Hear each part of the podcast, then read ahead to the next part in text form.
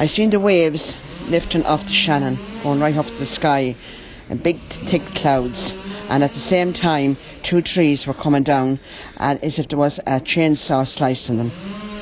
And all this happened in a very uh, quick space of time. What was the weather like leading up to it? Lovely. It was a lovely morning, lovely sunny morning.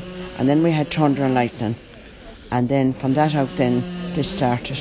About eight seconds it lasted. In around about eight seconds, Yeah. and all the disruption that had carried out in that period of time was something. It must have been like being in a movie or something to see It it. like an earthquake. Yeah. And just tell me in relation to, I suppose, the timing of it when it took place. If it was a little bit earlier when people were leaving the church here, there could have been an awful lot more It would have injuries. been- yes. Or if there had been school yesterday. There'd be Yeah. so many casualties. Luckily, thank God, no one was killed. Um, just about the damage that's done here in the main part of the village at the moment. Uh, very hard to take it in, isn't it? Very, very hard. Business people, you know, two restaurants, two weeks before Christmas. It's just so sad. A number of private houses damaged as well. A lot of private houses, slates, roofs gone.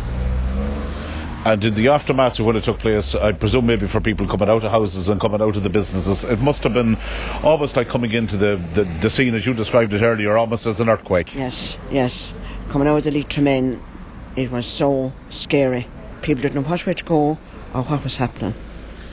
There was people injured at that stage, minor injuries that were in cars where various Yeah. bits of debris fell down on them. Yes, minor injuries where um, timber had gone through a windscreen, a young couple in a car, but luckily they weren't severely damaged.